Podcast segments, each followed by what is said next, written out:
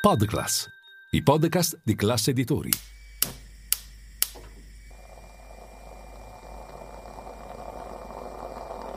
Buongiorno dal gruppo Classe Editori.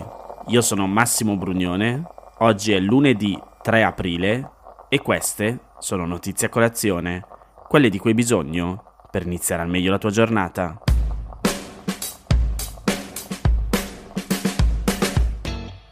Nei giorni scorsi in Commissione Lavoro alla Camera è iniziata la discussione sulle proposte di legge presentate dal PD e dal Movimento 5 Stelle sul salario minimo e sul Corriere c'è un articolo in cui si mettono in fila un po' di pro e contro di questa misura. Partiamo con la prima domanda. Quanti sono i lavoratori che prendono meno di 9 euro all'ora? Secondo i dati INPS relativi al 2021 sono circa 4,6 milioni i lavoratori che in Italia non raggiungono i 9 euro. In termini percentuali vuol dire quasi il 30%, il che vuol dire circa 1 su 3. Tra i dipendenti privati la percentuale scende al 26%, mentre tra gli operai agricoli supera il 35%. I lavoratori sottopagati sono quasi la totalità quando si parla di lavoratori domestici, quelli che prendono meno di 9 euro superano il 90%. Seconda domanda. Il salario minimo rischia di far aumentare il lavoro nero, come sostengono coloro che sono contrari alla sua introduzione? Una delle obiezioni della maggioranza contraria all'introduzione di un salario minimo è che un aumento del costo del lavoro si tradurrebbe in una contrazione dell'occupazione e un possibile incremento del lavoro nero.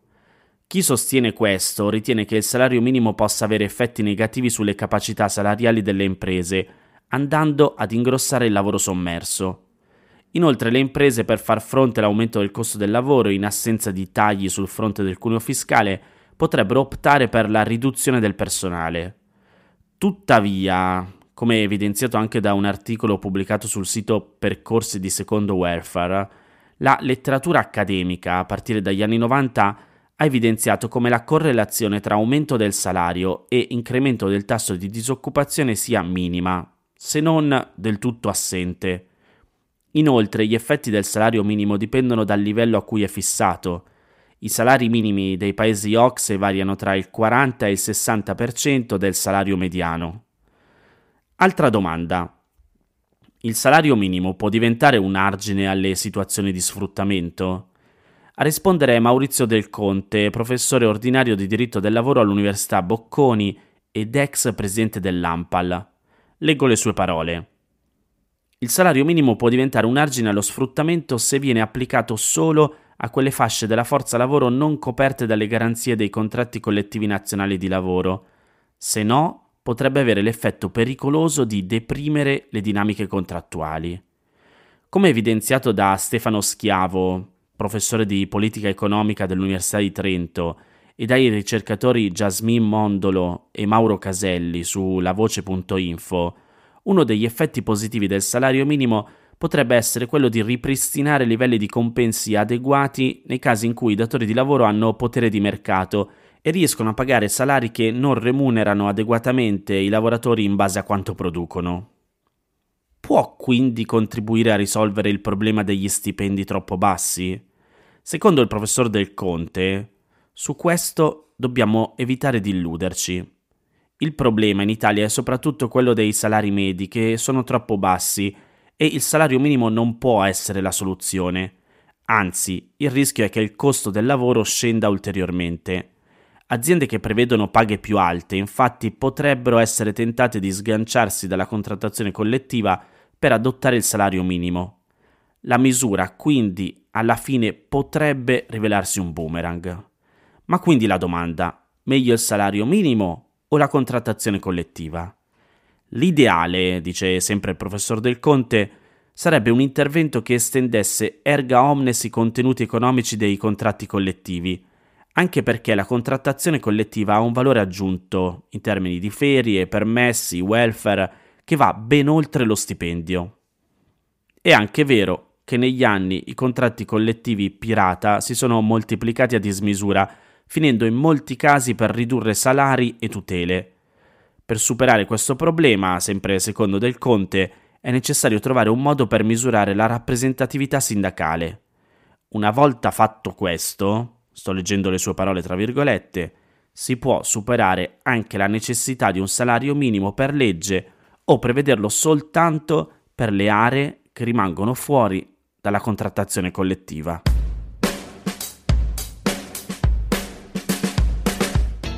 Della chiusura di ChatGPT in Italia sicuramente avete già sentito, o ve ne sarete accorti in prima persona se lo utilizzate. Così, alla luce dell'istruttoria del garante per la protezione dei dati personali, Wired ha contattato OpenAI con alcune domande sul futuro di ChatGPT e l'azienda ha fornito la sua versione dei fatti. Un portavoce a Wired spiega così, leggo tra virgolette. Abbiamo disabilitato ChatGPT per gli utenti in Italia secondo la richiesta del garante italiano. Siamo impegnati a proteggere la privacy delle persone e riteniamo di aver rispettato il GDPR e altre leggi sulla privacy. Siamo attivamente impegnati a ridurre i dati personali nell'addestramento dei nostri sistemi di artificial intelligence come ChatGPT perché vogliamo che le nostre AI, cioè le intelligenze artificiali, imparino informazioni sul mondo, non rispetto ai singoli individui.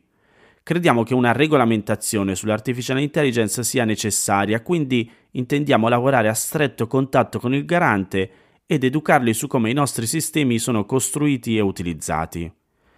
Il portavoce di OpenAI Wired dice anche questo. I nostri utenti in Italia ci hanno fatto sapere che reputano ChatGPT utile per le attività quotidiane e ci aspettiamo di poter rendere il servizio disponibile di nuovo quanto prima. Ma quindi che succede adesso? Il blocco immediato di ChatGPT è lo scenario più estremo che si potesse palesare e si è presentato.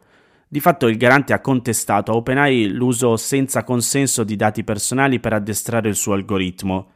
In linea teorica, se l'azienda avesse sospeso il trattamento di quelli degli utenti italiani, avrebbe potuto proseguire con l'erogazione del servizio. OpenAI ha invece scelto di sospendere l'accesso. Secondo il garante, la startup OpenAI non ha mai fornito una informativa sul trattamento dei dati degli utenti e degli interessati e, soprattutto, manca, leggo tra virgolette, una base giuridica che giustifichi la raccolta e la conservazione massiccia di dati personali allo scopo di addestrare gli algoritmi sottesi al funzionamento della piattaforma. Peraltro, siccome ChatGPT spesso restituisce risposte con errori, secondo il garante si configura anche un trattamento di dati personali inesatto. E poi c'è la questione dei minorenni. Sebbene ChatGPT si rivolga a chi ha più di 13 anni, non esiste un filtro per controllare l'età di chi lo usa e quindi questo espone i minori a risposte assolutamente inidonee rispetto al loro grado di sviluppo e autoconsapevolezza. Una mossa simile a quanto fatto con TikTok. OpenAI non ha una sede all'interno dell'Unione Europea, ma ha designato un suo rappresentante in Irlanda e ora ha 20 giorni di tempo per rispondere al garante e spiegare come rispetta il GDPR. Pena una sanzione fino a 20 milioni di euro o fino al 4% del fatturato globale annuo. Nella risposta data a Wired, l'azienda riconosce che vengono adoperati anche dati personali e annuncia l'intenzione a ridurli. Tuttavia, afferma di seguire con la massima attenzione tutte le regole sulla riservatezza delle informazioni. Inoltre sul sito di OpenAI è presente un modulo per la richiesta di modifica, cancellazione e trasferimento dei dati personali, diritti riconosciuti dal GDPR. Insomma, OpenAI si dice pronta a difendere le sue posizioni e ottenere una revoca della sospensione dal trattamento dei dati. Vedremo cosa succede. Intanto, in realtà, chi vuole ricorrere ai servizi di ChatGPT può farlo con una VPN, che sta per Virtual Private Network, che consente di far rimbalzare la connessione su altre reti fuori dall'Italia, aggirando così il blocco. Wired ha fatto alcune prove ed è riuscito ad accedere all'algoritmo. Nel frattempo, OpenAI ha fatto sapere di aver sospeso nuovi abbonamenti a ChatGPT dall'Italia, che rimborserà chi dall'Italia ne ha sottoscritto uno a marzo e mette in stand-by le affiliazioni esistenti fin tanto che la matassa non sarà sbrogliata.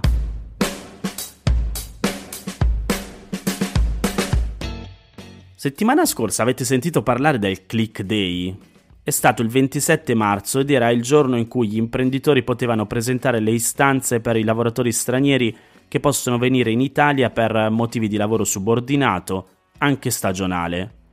Ne hanno presentate 240.000, mentre il governo Meloni con il decreto flussi ha fissato a solo 82.705 il numero di persone che appunto può entrare in Italia come lavoratore il che vuol dire che ora per le aziende mancano all'appello almeno 120.000 addetti. E il governo, con la più marcata posizione anti-immigratoria della storia repubblicana, è costretto a rifare i conti. Da quel che scrive il Corriere pare che il governo stia aprendo alla possibilità di un nuovo decreto per correre in soccorso delle aziende italiane che, senza la preziosa manodopera straniera, rischiano di non chiudere la stagione di raccolta di frutta e verdura e di non avere personale nelle strutture ricettive per affrontare i mesi affollati delle vacanze. Il Ministero dell'Interno smentisce che ci sia già un'ipotesi sul tavolo, ma secondo voci di palazzo, i ministeri dell'agricoltura, del turismo e quello delle imprese del Made in Italy sarebbero già al lavoro e qualcuno parla di 160.000 quote che potrebbero costituire un nuovo decreto flussi emergenziale. Del resto, lo stesso ministro dell'Interno, Matteo Piantedosi, ha aperto questa possibilità. Vi leggo le sue parole. Nessun pregiudizio a rivedere i numeri.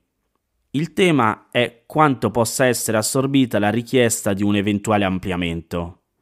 Che in altre parole vuol dire bisogna aumentare i flussi, ma vogliamo fare i conti col bilancino per non permettere ingressi non necessari. Il ministro degli esteri e vice premier Antonio Tajani, da parte sua, ha parlato di un decreto flussi con prospettiva triennale per accogliere più migranti regolari. Il tempo però non gioca a favore e intanto Coldiretti preme. Secondo l'Associazione degli agricoltori, in Italia un prodotto agricolo su quattro viene raccolto da mani straniere e sono attualmente 358.000 i lavoratori impegnati nei campi e nelle stalle provenienti da ben 164 paesi diversi. Il settore agricolo marca un bisogno di 100.000 addetti, ma il decreto flussi si deve al momento accontentare di 44.000 lavoratori stranieri. Le domande nel click day sono state il doppio, 88.000. Anche il turismo annaspa di già e si registrano alberghi che per mancanza di personale pare abbiano dovuto rifiutare una parte delle prenotazioni per le mini vacanze pasquali. E la cosa non può che diventare più preoccupante in vista dell'estate, visto che Demoscopica ha previsto un aumento dell'11% di turisti rispetto al 2022, per un totale di oltre 127 milioni di arrivi. Per Assoturismo Confesercenti manca il 34% del personale tra camerieri, addetti alle pulizie e receptionist. Aldo Cursano, che è vicepresidente della Federazione Italiana Pubblici Esercizi, dice così. Il decreto flussi è insufficiente e soprattutto poco aderente alle necessità dei vari settori economici. È assurdo sia nelle modalità che nella misura. Nella ristorazione, soprattutto nelle città d'arte e nelle città balneari, abbiamo bisogno di 200.000 stagionali perché la stagionalità, come in agricoltura, è l'aria che respiriamo. I numeri dicono che il settore dà lavoro a 800.000 persone, 200.000 delle quali straniere. Ma secondo Assoturismo, se non si reperiranno velocemente queste figure, si rischia una perdita media di fatturato attorno al 5%. A questi dati si aggiungono quelli dell'edilizia e dei servizi alla persona. E vi lascio immaginare di quante persone avremmo bisogno che venissero in Italia a lavorare, lasciandoglielo fare regolarmente.